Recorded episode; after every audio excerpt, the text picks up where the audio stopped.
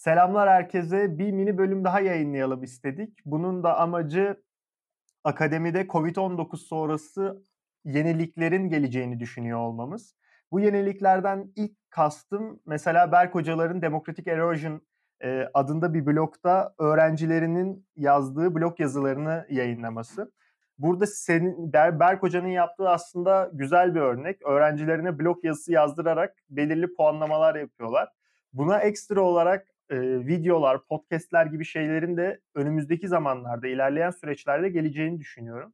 Bu akademideki bilgi üretiminin özellikle lisans seviyesinde sınav yerine başka alternatif çözümler düşünülmesinin geleceği hakkında konuşmak istiyoruz biraz. Berk Hocam sizle başlayalım. Neler söylemek istersiniz bu konuda ve akademideki bu e, bilgi üretimi artık sadece makale ya da paper şeklinde mi olacak yoksa devam eden süreçlerde yeni formasyonlar, yeni tür e, işler denenecek mi? Lisans seviyesinde özellikle. Belki yüksek lisans doktora da farklı şeyler denenebilir. Hı hı. Neler hı. düşünüyorsunuz bu konu hakkında? yani sanırım denenecek ve önümüzdeki dönemde büyük bir ihtimalle bizim bildiğimiz tarz üniversitenin artık tarihe karışacağını e, göreceğiz. Çünkü e, aslında e, üniversite yani bir kampüsü olan, binaları olan, içine girilip bir hocadan ders aldınız. Ondan sonra da eğer tez yazacaksanız lisansüstü aşamada o hocanın rahleyi tedrisatından geçtiğiniz eğitim sistemi ta belki o orta çağa kadar götürülebilir ve yani yaklaşık bin senedir bu model e, çok değişmedi. E, sanırım bu dijital teknolojinin de ortaya çıkmasıyla birlikte biz artık bunun tamamen değiştiğini e, göreceğiz önümüzdeki 10 sene içinde. Çünkü e, genç kuşak değişiyor. Genç kuşağın bilgi alma tarzı değişiyor e, ve tabii elimizdeki e, e, bilgi yayabilecek teknolojik imkanlar gelişiyor. Yani dolayısıyla ben bu konuda çok e, olumluyum ve umutluyum. Yani çok değişeceğini düşünüyorum. Senin sorunda demin e, referans yaptığın o blok ödevi e, benim aslında içinde bulunduğum bir demokratik gerileme konsorsiyumun e, bir parçası. Yani e, yaklaşık 15 üniversitede, çoğunluğu da Amerika'da yer alan 15 üniversitede demokratik gerileme dersi veriliyor. E, ben bunun Türkiye ayağını yapıyorum. Yani Türkiye'de kendi üniversitemde, kendi bölümünde böyle bir lisansüstü ders açtım. Ve biz genel olarak demokratik gerileme, demokratik çöküş konularını tartışıyoruz. İşte her hafta başka bir konuya bakıyoruz. E, bu e, ders kapsamında ben öğrencilerime bir blog yazma, yani bir blog yazma ödevi verdim. Ve doğrusunu söylemek gerekirse olumlu yönde çok şaşırdım. E, yani e, gelen ödev kalitesi normal bir makale yazımı kalitesinden çok daha iyi oldu. Ve bu beni aslında bundan sonraki derslerde de hep bir blog yazma e, ödevi vermeye yöneltecek. Yani çünkü artık bu sosyal medyanın yaygınlaşmasıyla birlikte hepimizin dikkati yani bu genç kuşak için daha çok geçerli ama ben kendi adıma da söyleyebilirim. Dikkat oranımız, dikkat süremiz azalıyor. Dolayısıyla hani öğrenciler biraz daha hap bilgi almak istiyorlar. Çok fazla tartışma olmadan 5 dakikalık, 10 dakikalık, işte 20 dakikalık podcastlar da bunun içine girebilir hızlı bir şekilde e, e, görüş ya da bilgi almak istiyorlar ve kendileri de bilgi ürettikleri zaman onu bu tarz yöntemlerle e, yaymak istiyorlar. Ben özellikle lisans seviyesinde bu tarz hani modellerin kullanılması gerektiğini düşünüyorum. Yani blog yazma, simülasyon, e, video çekimi demin sen de söyledin. E, yani bunun e, çok daha artacağını düşünüyorum. Hani nasıl medya sektöründe işte Medyascope, e, 140 Curnos, Daktilo 1984 yani sizin yaptığınız bu işlerin podcast'in yayılması birçok şeyi değiştirdiyse e, bilgi yayımının tarzını değiştirdiyse e, aynı şeyin ben e, akademide de gerçekleşeceğini düşünüyorum ve gerçekleşmesi gerektiğini düşünüyorum. Yani tabii bu korona sonrasında Zoom özellikle Zoom ama başka programı kullanan üniversiteler de var. Hani bu tarz programlar üstünden ders verme şeklimiz de değişebilir. Yani grup çalışmasına yönelik e, online hani eğitimin öne çıkabileceğini düşünüyorum. Ben mesela hani öğrenciyle birebir teması çok önemli görmekle birlikte en azından mesela derslerimi dışarıdan konuşmacı getirmek açısından özellikle de Ankara dışından konuşmacı getirmek açısından çok büyük bir avantajı olduğunu düşünüyorum. Yani ben şimdi artık derslerime Amerika'dan, İstanbul'dan yani çok farklı yerlerden konuşmacılar davet ediyorum. E, hani dolayısıyla bu tarz teknolojilerin tamamen sınıf içindeki eğitim modelini değiştirmese de e, yöntemleri biraz daha zenginleştireceğini düşünüyorum. Bu tabii işin olumlu tarafı. Ama olumsuz olabilecek tarafı bu, bu bir önceki hafta yaptığımız çekimde tartıştığımız bu yarı zamanlı hoca sayısının hani artmasının bir benzerini burada görebiliriz. Yani üniversiteler maliyetlerini düşürmek için tamamen online eğitime geçmeyi düşünebilirler.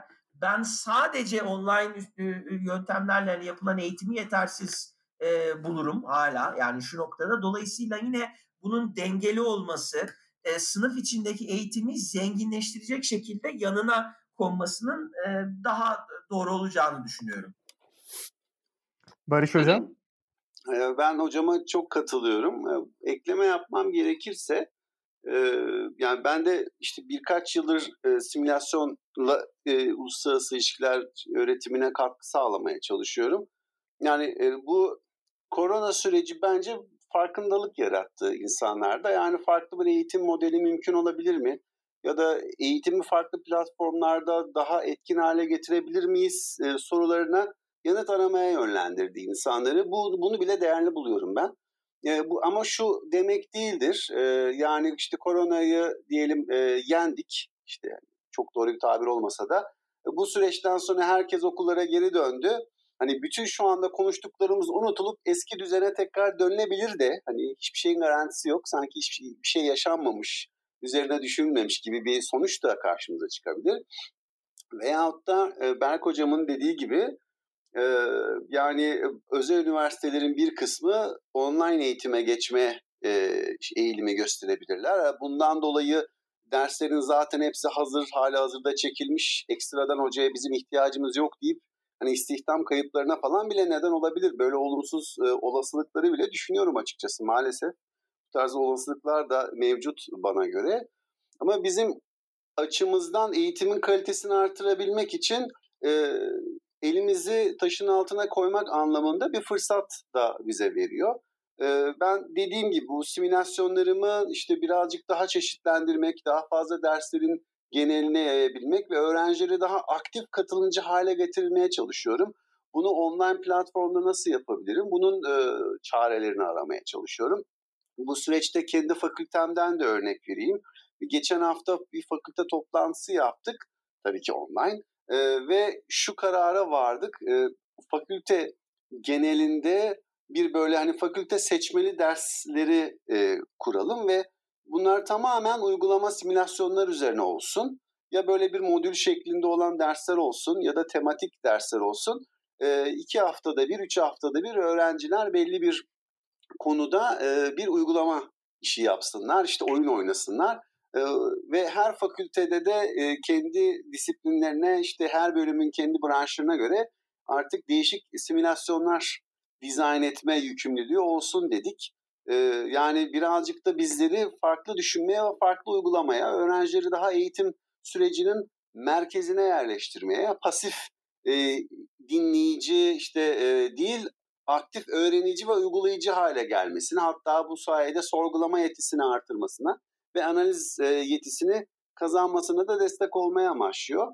Umarım bunu oturtabiliriz. En azından dediğim gibi bu süreç bizlere bazı şeylerin tam olarak verimli olmadığını, hani bazı noktalarda eğitimde kralın çıplak olduğunu, o anlamda e, yeni adımlar atılması gerektiğini bize hissettirdi. O, o soruları sormamıza yardımcı oldu diyeyim. E, bu süreçte dediğim gibi ne olur bilemiyoruz. Tamamen e, geri işte eski yönetim, eski uygulamalara dönüş de olabilir. Ama bize bazı yeni şeyleri, yenilikçi şeyleri düşünmemize ve uygulamamız konusunda e, hani sorgulamamıza yardımcı oldu.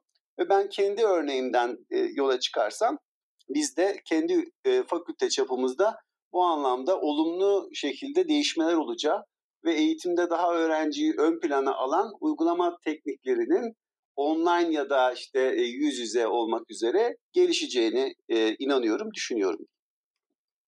Hocam çok teşekkürler katkılarınız için. E, bu dört bölümlük mini podcast serimizin sonuna geldik. Gelecek zamanlarda yeni projelerle tekrar karşınızda olacağız. Bizi dinlediğiniz için teşekkürler. Hoşçakalın. Hoşçakalın. Hoşçakalın.